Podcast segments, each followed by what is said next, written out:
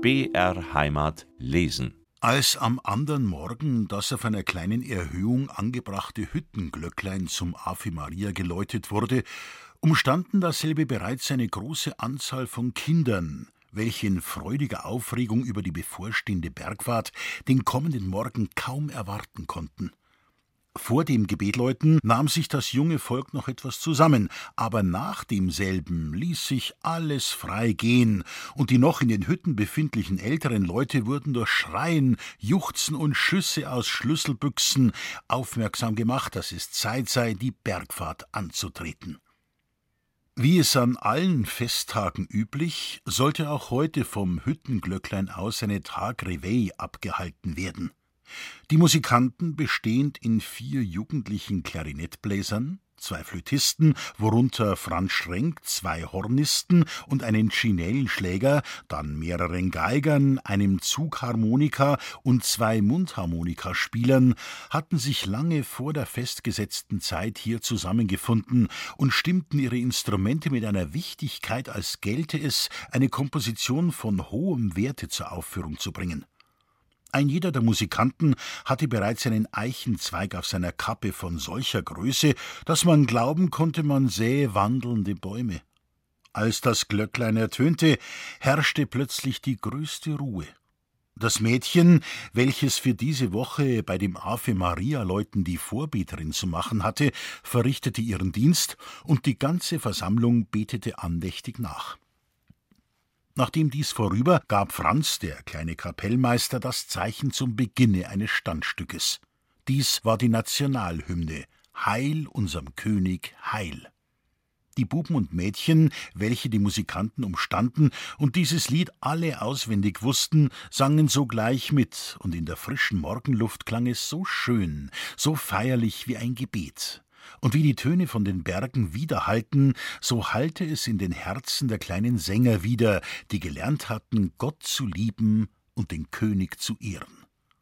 Dann aber begann die Tagreveille.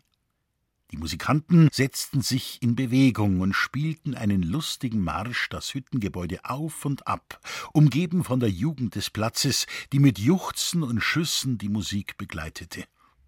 Alle Bewohner der Regenhütte streckten die Köpfe vor die Fenster oder kamen selbst heraus, sich an den kleinen Musikanten zu ergötzen. Diese waren jetzt vor der Schenke angekommen, wo Prannes sein Nachtquartier hatte. Auf Franzens Rat sollte diesem hier ein Hofrecht gemacht werden.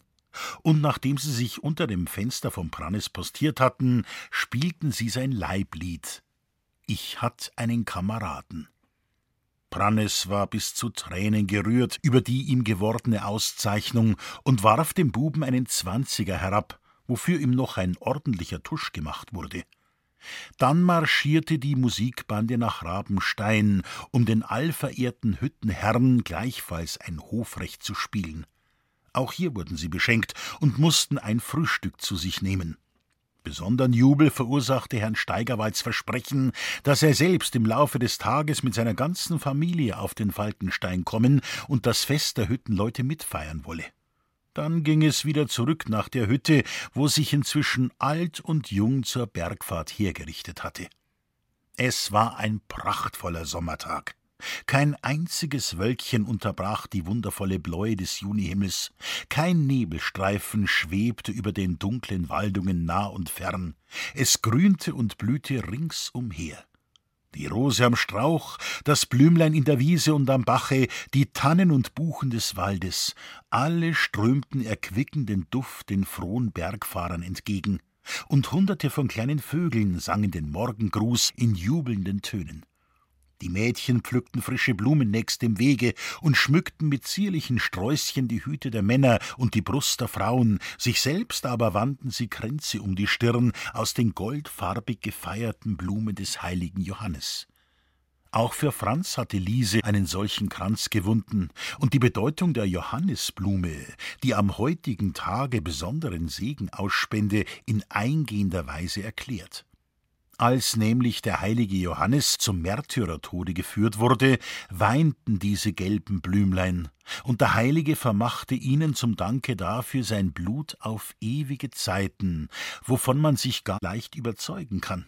denn drückt man ein solches Blümlein zwischen den Fingern, so rinnt rotes Blut heraus. Deshalb wird die Johannisblume überall für ein heiliges Kraut gehalten. Und das Haus, in welchem man sie in Ehren hält, ist bewahrt vor dem bösen Feinde, vor Kobolden und Hexen. Das verdroß die bösen Hexen so gewaltig, dass sie mit Nadelstichen die Blümchen zu Tode peinigen wollten. Aber je mehr sie die Blätter durchlöcherten, desto mehr gedieh die goldene Blüte, an welcher die Kraft der Bösen erlahmte. Darum sieht man noch heutigen Tags die Blättchen viel hundertmal durchstochen, aber dennoch frisch und grün, worüber die Hexen so erzürnt sind, dass sie den Blüten schon von weitem aus dem Wege gehen, denn ihre Macht erlahmt, wo Johannisblümlein prangen. Ältere Mädchen wieder wandten sich Kränze aus neunerlei Blumen, manche in der kühnen Absicht, eine Frage an das Schicksal zu wagen, denn es geht die Sage, dass diejenige, welche zu Johanni die jungfräuliche Stirn mit einem solchen Kranze geschmückt hat und bei sternklarem Himmel zunächst einem Baume hineinschaut in die dunkle Flut des Regenbaches, darin das Bild des zukünftigen Gatten erblickt. Manche neigte sich schon jetzt, als sie über den Stegschritt bedeutungsvoll hinab in das rauschende Wasser, wo die rotgefleckten Forellen lustig herumschwammen und neugierig und überrascht heraufschauten zu der Menge von Leuten und der ungewohnten Lustbarkeit da oben. Bald waren die Wanderer in einen Wald voll schöner Birken eingetreten, welche mit dem lustigen Grün ihrer regsamen Blätter das Dunkel des nahen, großartigen Hochwaldes umsäumten.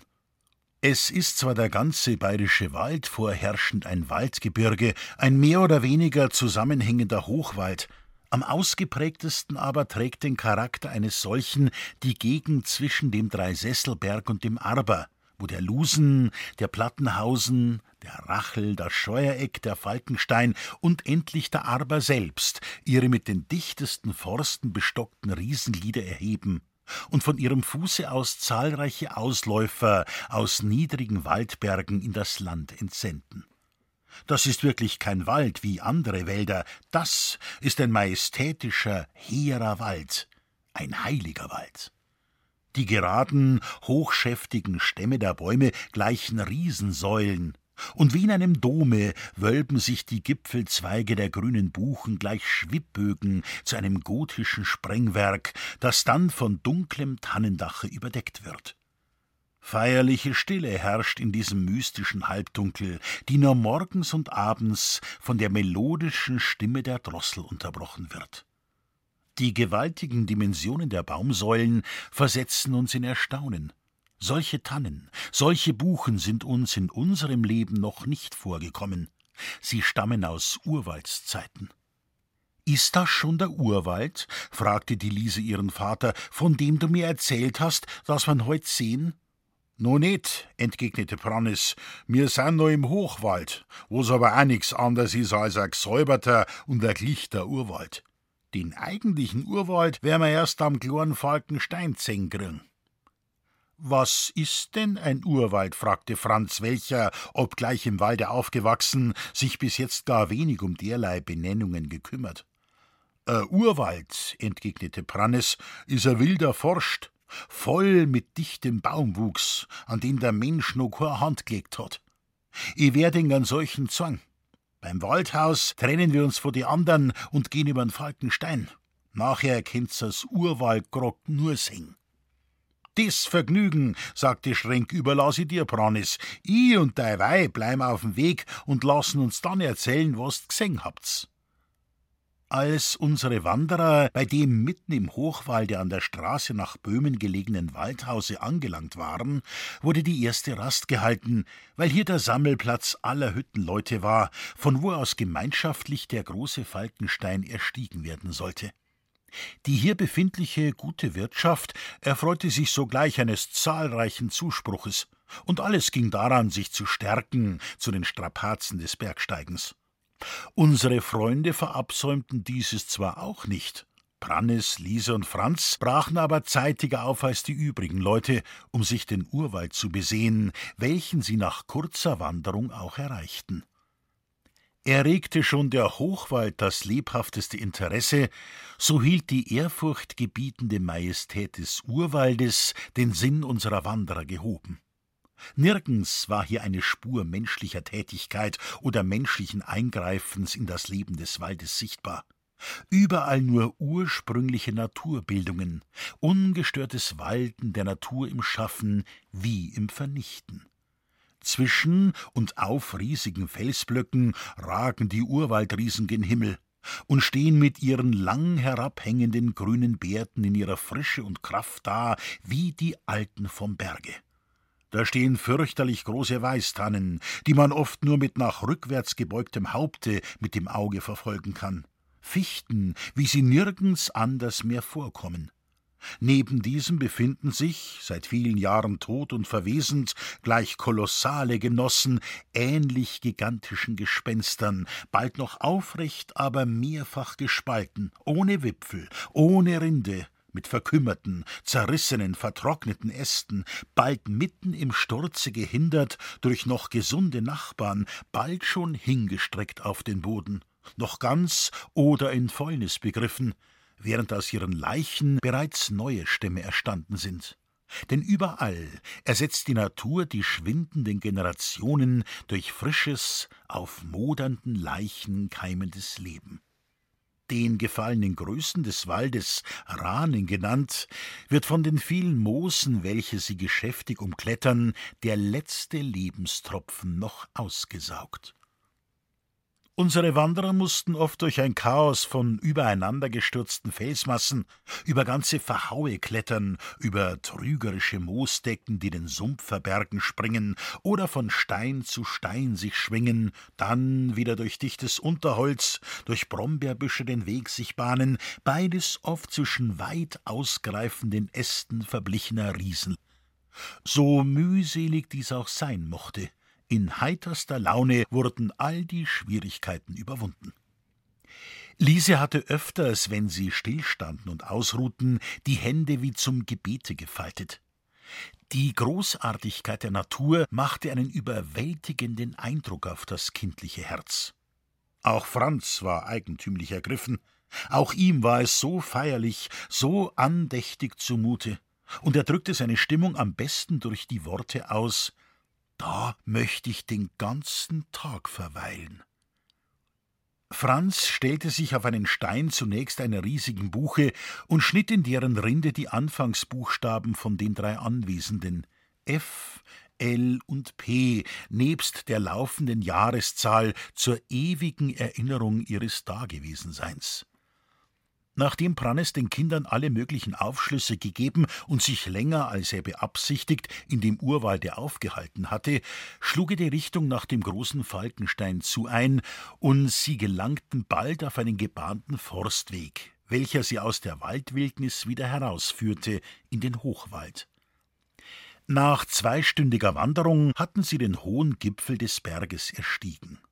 Trotz ihres langen Aufenthaltes im Urwalde waren sie die ersten auf der hohen, mit riesigen Gneisblöcken versehenen Kuppe. Zum ersten Mal waren die Kinder auf einem so hohen Berge, und mit unendlichem Vergnügen blickten sie hinaus in die weite, weite Welt. Ein ungewöhnlich reich gesättigter blauer Duft war über das schöne Waldgebirge ausgebreitet eine Ruhe, ein Friede, ein Ernst, eine stille Feier, welche tief die Seele ergreifen musste. Vom Gipfel des Falkensteins tritt dem Beschauer des Waldes ureigenste Schönheit, der Wald in großartiger Pracht entgegen. Feierlich ernst ist der Anblick der weithin gedehnten schiefen Flächen des Rachel, Lusen, Dreisessel, Arber, überdeckt in ihrer ganzen Länge und von der Sohle bis zum Scheitel mit dunklem, starrem Walde, unabsehbarem Walde, so weit das Auge reicht nach rechts und nach links. Nichts als Wald. Nur einmal dort eine Lichtung, nicht groß genug, seine Ganzheit zu unterbrechen, nur geeignet, die Wucht seiner Masse noch deutlicher empfinden zu lassen. So stand er vor unseren Freunden, ehrfurchtgebietend, ein Zeugnis der Macht stilltätiger Naturkräfte, bedeutungsvoll, hier aufgerichtet auf dem Grabhügel längst verschwundener Bestände. Die tiefe Stille, welche bis jetzt im Gebirge geherrscht hatte, ward allmählich durch das Ankommen der Bergfahrer unterbrochen. Von allen Seiten kamen die Hüttenleute der verschiedenen Fabriken herangezogen mit Fahnen und Kränzen, mit Musik und Gesang, mit Jubelgeschrei und Pistolenschüssen, die sich zehnmal vervielfältigten in dem wunderbaren Echo der Berge. Es folgte ein herzliches Begrüßen untereinander. Die Männer und Frauen, die Buben und Mädchen, alles hatte sich schnell zusammengefunden. Alte Bekanntschaften wurden erneuert, frische angeknüpft, und die vortreffliche Marketenderei, welche von der Waldhauswirtschaft hier errichtet wurde, trug nicht wenig zu der allgemeinen Lustbarkeit bei. Auf einem passenden Platze ward eine Scheibe aufgestellt, und viele Glasmacher vergnügten sich hier den größten Teil des Tages. Auch der alte Schrenk, dem ein guter Spätzl von der Ludwigshütte seinen Stutzen zur Verfügung stellte, ließ sich bei den Schützen einschreiben, und er machte sich einige Hoffnung auf den für den ersten Preis bestimmten, mit Blumen und Bändern geschmückten Hammel. Einige jüngere Burschen hatten sich zusammengeschart, um frohe Gesänge ertönen zu lassen, hier in der klaren Luft, wo das Herz freier wird und die Brust sich erweitert wo man so gerne träumt von dem süßen Engelsbilde der Freiheit, nachdem man Sorge und Kummer im tiefsten Tale zurückgelassen. Prannes war als Hauptvorsänger allgemein erwählt, und diese Stimme gebührte ihm mit Recht. Man hätte ihn sehen sollen, wie er inmitten des Sängerkreises auf einem großen Stein stehend mit seinem Hute den Takt schlug und alle Stimmen sang, wo er einen Fehler bemerkte oder eine Nachhilfe geben zu müssen glaubte. Zwischen den Gesängen mussten die jungen Spielleute, welche zu einer ziemlichen Bande angewachsen waren, musizieren, und hier war Franz als Kapellmeister angestellt. Einen Posten, den er unter den schwierigsten Verhältnissen und unter einem Chaos von Misstönen auf die ehrenvollste Weise ausfüllte. Das übrige junge Volk stand auch nicht müßig, sondern schleppte einen großen Vorrat von Holz und Reisig herbei, um in den Nachmittagsstunden Johannisfeuer, über welche gesprungen werden sollte, und abends eine große Hexe anzuzünden. Die Lust war nicht wenig vergrößert durch die Ankunft einer im Walde allbekannten Persönlichkeit. Der Hackbrettschläger von Gotzendorf nämlich, welcher mit einer wahren Spürnase derartige Feste aufzufinden wusste, kam jetzt, sein Instrument auf dem Rücken tragend, den Berg heraufgestiegen. Und der gemütliche Alte mit seinem heiteren Gesichte, welches von der außerordentlich breiten Krempe seines Hutes beschattet war, nickte gar freundlich den jungen Mädchen zu und wusste jedem etwas Angenehmes zu sagen. Der Zymbaltoni, wie er gemeinhin hieß, wusste alle Herzensgeheimnisse.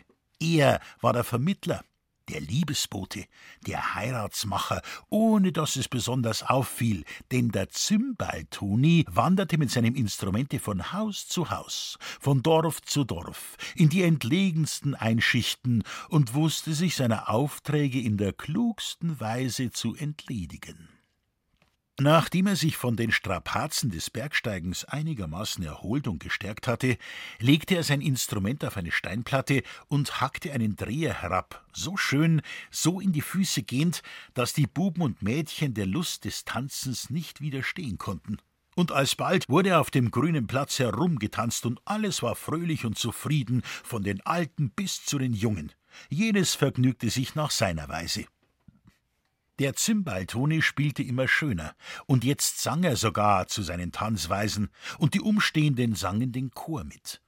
Der Alte nickte den tanzenden Paaren oft bedeutungsvoll zu, und manches Mädchen, das im Regenbache beim Mondscheinlichte und mit dem neunblumigen Kranze auf dem Kopfe den zukünftigen Geliebten zu schauen hoffte, verspürte die Wirkung dieses Kranzes schon jetzt auf der Kuppe des Falkensteines und der alte Toni freute sich darüber und lachte und lachte. Und die Buben und Mädchen lachten auch. Es war so schön. So ging es denn lustig zu auf dem hohen Waldberge und höchstens von der kleinen Musikbande her, sonst klang kein Misston in die Freude der wackeren Glasmacher, die nach schwerer, anhaltender Arbeit bei der Glühhitze der Glasöfen sich glücklich fühlten in der frischen, erquickenden Bergluft und die umgeben von Leuten desselben Handwerks sich heimisch fanden in der großen Menge. Das war eine Lust, als die Johannisfeuer abgebrannt wurden. Hand in Hand sprangen die Buben und Derndeln über das brennende Element und gaben sich Mühe, recht hoch zu springen, denn so hoch der Sprung, so lang gedeiht der Flachs. Auch die älteren Leute versuchten über die Flamme zu kommen, denn wer übers Johannisfeuer springt, bleibt dasselbe Jahr vor Fieber verschont. Und dieser Wohltat wünschte jeder teilhaftig zu werden. Franz und Liese waren auch nicht unter den Letzten. Sie schienen sich gar nicht satt springen zu können, und Franz musste darüber seine Kapellmeisterpflicht fast ganz vernachlässigen. Die Freude dieses Festes wurde nicht wenig vergrößert, als gegen Abend mehrere der Glashüttenbesitzer mit ihren Familien, so namentlich die Herren von Poschinger und Herr Steigerwald mit Frau und Kindern ankamen und an der allgemeinen Lustbarkeit Anteil nahmen. Sie wurden mit kernigen und warmen Toasten ausgezeichnet, denn man wusste, wie gerne diese Hüttenherren unter ihren Arbeitern verweilten und welch innigen Anteil sie stets an deren Leiden und Freuden nahmen. Die Kinder dieser reichen Leute, von frühester Jugend daran gewöhnt, den Arbeiter zu ehren und seinen Kindern freundlich entgegenzukommen, besannen sich nicht lange, an der Lust derselben tätigen Anteil zu nehmen. Die kleine Josephine fand ein besonderes Vergnügen mit einem lieblichen Knaben, dem Sohne des Herrn von Poschinger auf Frauenau, über das Sonnwendfeuer zu springen, und zwar mit solcher Geschicklichkeit, dass man den beiden von allen Seiten Beifall spendete. Der Zimbaltoni drohte den Kleinen lächelnd mit dem Finger und sein Hackbrett schlagend sang er als Kleine durchs Feuer, als Große durchs Leben. Ein Kinderspiel hat schon manch Brautbadel gegeben. Die kleinen Dirndl wachsen, die Burmer werden Herren, s braucht gar nicht viel Faxen, kann zusammen geheirat werden. Die Kinder verstanden es nicht, was der Alte mit pfiffig lächelnder Miene sang, desto besser merkten die Eltern, wo der Toni hinaus wollte, und fragend und lächelnd blickten sie sich gegenseitig an. Die Frauen Poschingers und Steigerwalds aber nickten sich mit einem gewissen Einverständnisse freundlich zu. Doch was war es, dass man mit dem Springen übers Feuer plötzlich innehielt und sich alles um die Tochter Steigerwalds drängte? Das Mädchen lag am Boden und verbarg seinen Kopf in die Hände. Dabei stieß sie, wenn auch absichtlich gedämpfte, aber dennoch hörbare Schmerzenslaute aus. Bestürzt eilten die Eltern des Mädchens und die übrigen Leute herbei. Der neben dem Mädchen kniende junge Poschinger teilte den Fragenden mit, dass Josephine während des Springens etwas in die Augen geflogen sein müsse. Josephine bezeichnete dies gleichfalls als die Ursache eines fürchterlichen Schmerzes. Jedes kam nun mit Rat und Tat herbei, jedes wusste ein eigenes Mittel, wie der schmerzende Gegenstand aus dem Auge entfernt werden könne. Viele probierten ihre Kunst, nachdem die Eltern des Mädchens vergebens zu helfen gesucht hatten, aber erfolglos blieb auch die Mühe und der gute Wille der übrigen Leute. Josephine weinte vor Schmerz, welcher infolge der vielen nutzlosen Versuche sich bedeutend steigerte. Jetzt kam die kleine Liese herbei, und laut und mit triumphierender Miene rief sie Ich kann helfen. Sie befeuchtete Josephines geschlossene Augenlider mit Speichel und führte dann die Spitze des rechten Zeigefingers leise in einem kleinen Kreise herum, wobei sie nachfolgenden Segensspruch hersagte. Liebe Frau vom hohen Bogen, is mir ebs in Aung geflogen, liebe Frau vom Passa, du's mir wieder asser, liebe Frau vom heiligen Blut, mach mir meine Augen wieder gut. An jenem Auge nahm die Kleine diese Operation vor, und Josephine war in der Tat imstande, die Augen wieder zu öffnen. Der schmerzende Gegenstand war durch Lieses Geschicklichkeit entfernt, und das kleine Fräulein konnte wieder von neuem der Lust des Tages leben. Herr Steigerwald nahm aber die kleine Wunderdoktorin bei der Hand und sagte zu ihr Mädel, du bist geschickter als wir alle. Und es ist nicht mehr als billig, dass du belohnt wirst für deine Kunst.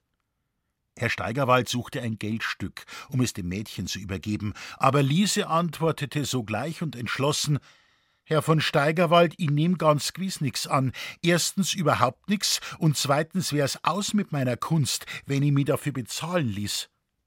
Wer bist du denn, Mädchen? fragte jetzt überrascht von dieser bestimmten Antwort Herr Steigerwald. Ich kehr am Brannes, entgegnete die Kleine mit einem gewissen Stolze. Da bist du braver Elternkind, sagte Herr Steigerwald, die Kleine auf die Schulter klopfend, aber wenn ich dir nicht schenken darf, so musst du mir schon sagen, womit ich dir sonst eine Freude machen könnte, denn du hast mein Mädel von großen Schmerzen und von großer Angst befreit. Sag, womit kann ich dir auch einen Gefallen tun? Liese sah den freundlichen Herrn mit großen Augen und prüfend an. Sie sah sich jetzt im Kreise herum, und ihr Blick fiel auf Franz. Lieserl hatte plötzlich einen Gedanken gefasst. Aber noch war sie im Zweifel, ob sie diesen Gedanken aussprechen dürfe. Nun, drängte der Herr, was willst du mir sagen?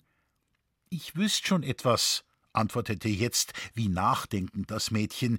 Sie können mir schon einen Gefallen tun, aber es muss auch gewiss sein.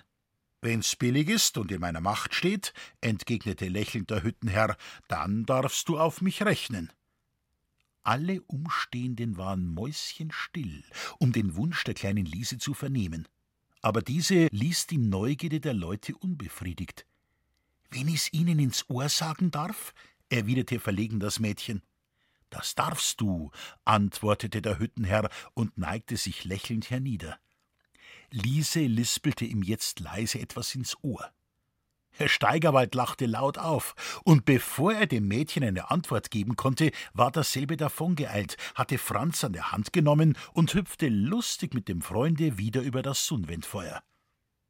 Herr Steigerwald teilte des Mädchens Geheimnis lächelnd, aber leise seiner Frau mit. Doch nicht leise genug, dass es der zunächst dem Hüttenherrn stehende Zymbaltoni nicht gehört hätte. Kopfschüttelnd kehrte dieser dann auf seinen Platz zurück. Und wie vorhin den Herrenkindern drohte er auch jetzt lachend mit dem Finger Franz und Liese zu und sang wieder zu seinem Hackbrett Die kleinen Derndeln wachsen, die Burmer werden Herren, s braucht gar nicht viel Faxen, kun zusammengeheirat werden. Was hast ihm denn ins Ohr gesagt? fragte jetzt Franz die Freundin. Amei, a Dummheit, entgegnete das Mädchen. Auch die anderen Leute fragten neugierig Franz und das Mädchen selbst, was sie von dem reichen Hüttenherrn wohl verlangt habe, aber sie erhielten nichts anderes zur Antwort als Amei, a Dummheit. Lieserl hatte mit Herrn Steigerwald gesprochen, wie sie es voriges Jahr dem Franzl zugesagt hatte, und nicht ohne Erfolg. Es war aber gewiss keine Dummheit, denn kurz darauf ließ der Hüttenherr den alten Schränk und Franz zu sich rufen und unterhielt sich angelegentlich längere Zeit mit beiden. Auch Frau Steigerwald mischte sich in das Gespräch und schien recht befriedigt über Franzens Antworten. Vater und Sohn waren gleich freudig überrascht, als jetzt Herr Steigerwald zu Franz sagte Ich will aus dir etwas machen, Franz. Komm von nun an in deinen freien Stunden nach Rabenstein. Der Hofmeister meines Sohnes soll dir Unterricht geben, und wenn auch gerade zu keinem Hüttenherrn, so hoffe ich doch, dass du es einmal, wenn du fleißig und brav bist, zu mir bringen wirst, als zu einem gewöhnlichen Glasmacher. Bist du's zufrieden? Franz wusste nicht, wie ihm geschah. Als er in die ihm dargereichte Hand des wohlwollenden Herrn einschlug, konnte er bloß die Worte hervorstammeln Ich weiß nicht, ob ich das wert bin. Der daneben stehende alte Schränk war ganz sprachlos. Die Bewegung in seinem Gesichte, die Tränen, welche ihm über die Wangen herabliefen, sagten, was in seinem Innern vorging. Als ihm Steigerwalds die Hand reichten, konnte er bloß sagen: Vergeht's Gott, gnä Herr und gnä Frau. Nun kam die Preisverteilung bei den Schützen. Die Musikanten mussten ihre Instrumente zur Hand nehmen, um die Preisträger mit rauschenden Tuschen zu ehren. Franzl hielt seine Flöte als Dirigentenstab in der erhobenen Hand, um das Zeichen zum Beginne zu geben. Da hieß es Erster Preis ein Hammel, zuerkannt dem ehr- und tugendsamen Obergesellen auf der Regenhütte, Herrn Schrenk. Dem Franzl fiel vor freudigem Schrecken die Flöte aus der Hand, aber er hatte noch so viel Geistesgegenwart zu rufen Ein Tusch, ein Tusch. Nachdem die Preiseverteilung vorüber, richtete man sich zum Aufbruch. Pranne stimmte noch das Lied an Wer hat dich, du schöner Wald, aufgebaut so hoch da oben? Und mit diesem prachtvollen Chore Abschied zu nehmen von dem schönen Walde, der in den Strahlen der scheidenden Sonne weithin erglänzte, in unbeschreiblich schönen, dunkel-purpur-violetten Tönen. Nach eingetretener Nacht ward mit Kienfackeln beim Hinabsteigen über den Berg der Weg beleuchtet, und als man im Tal angelangt war, richteten sich aller Blicke wieder auf die Kuppen der Berge ringsumher, von welchen hoch auflodernde Feuer emporstiegen, zum Ergötzen der heimkehrenden Glasmacher, denen der heutige, so fröhlich hingebrachte Tag ein Lichtpunkt in der Einförmigkeit ihres Lebens war, und welche nach langer Zeit noch mit Freuden erzählten von dem Sundwendfeste auf dem großen Falkenstein.